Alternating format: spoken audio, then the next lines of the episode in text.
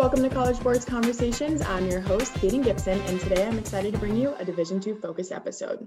The first Division II championship to return since the start of the COVID 19 pandemic was the Division II Indoor Track and Field Championships.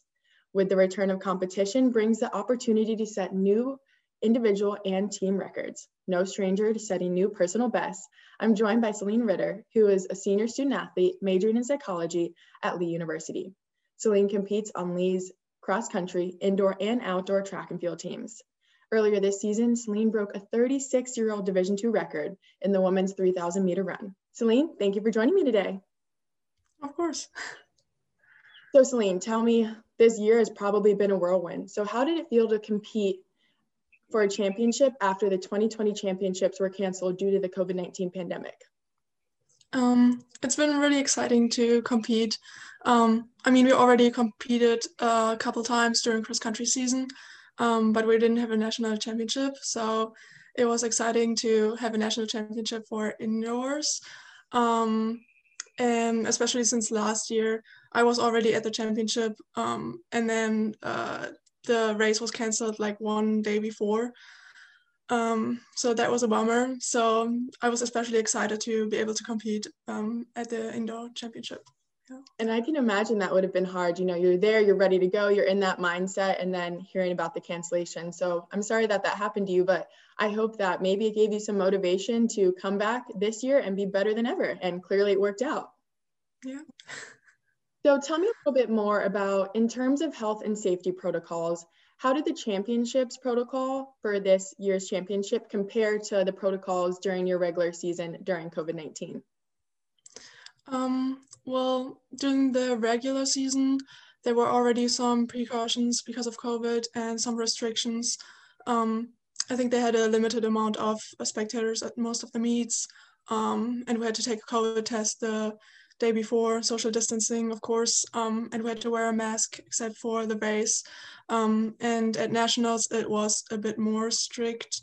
Um, I think I took two COVID tests the week before, um, and then I think every day um, of the days that I was there at the meet, and we didn't have any spectators allowed. I think. Wow, so that is definitely a little bit different. Was it difficult for you to adjust to some of the changes in the championships, or were you ready to go and the race was all you cared about? Um, well, to me personally, it doesn't really matter if there are spectators or not. Um, it would have been nice to have some of my teammates come to watch since it was in Birmingham, which isn't that far away from Cleveland, Tennessee. Um, so that would have been nice. Um, but for me personally, for my race, um, it didn't matter as much. Exactly. And going to that race, I mean, you won the 3,000 meter run and you're the first Lee woman athlete to win an individual Division two championship. What is that? What, like, explain how that feels to you for me. Um, well, that feels very amazing, of mm-hmm. course. Mm-hmm. Um, I think it's exciting for the school as well, since it's the first um, ever championship win for on the women's side. Um, but for me personally, it's really great too because it's my first national championship as well. Um, so um, that's really amazing. Um, and at the beginning of the season, I wouldn't have thought that I could be a national champion, that that's a realistic goal. Um, at the beginning, I was more thinking top five or top three at nationals would be nice. Um, so yeah, it's even more exciting to actually actually win. Absolutely. And I think it probably shows you too what happens when you're dedicated and, and, can put your mind to something. I mean, this is a crazy season to be able to push through and win a national championship. So, like you said, I'm sure that's an amazing feeling. And so, not only have you won a national championship, but let's go back to earlier this season when you broke a 36 year old Division two national record in the 3,000 meters. Did you know you'd broken this record when you crossed the finish line? Um, no, I definitely didn't know uh, what the previous record was at all. Um, my goal wasn't really to break a record or anything. Um, I think my goal at that point was to maybe break 920 um, because my previous PR was 931.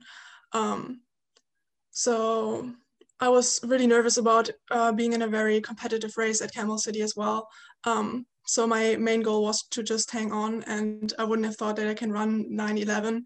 Um, and when I crossed the finish line, I didn't know it was a record. Uh, I think my coach didn't know either, and we found out like 10 minutes later when we looked up the all-time records in D2. Yeah. That's amazing. And you didn't just break it, you shattered that record by five seconds. I mean, I pretend I run. I'm an old golfer, so walking is my thing. But I know five seconds in running is a lot. So that's great to hear. And, and then an exciting way to find out later, too. And you were also chosen this year as the USTF CCCA Division II Women's Track Athlete of the Year.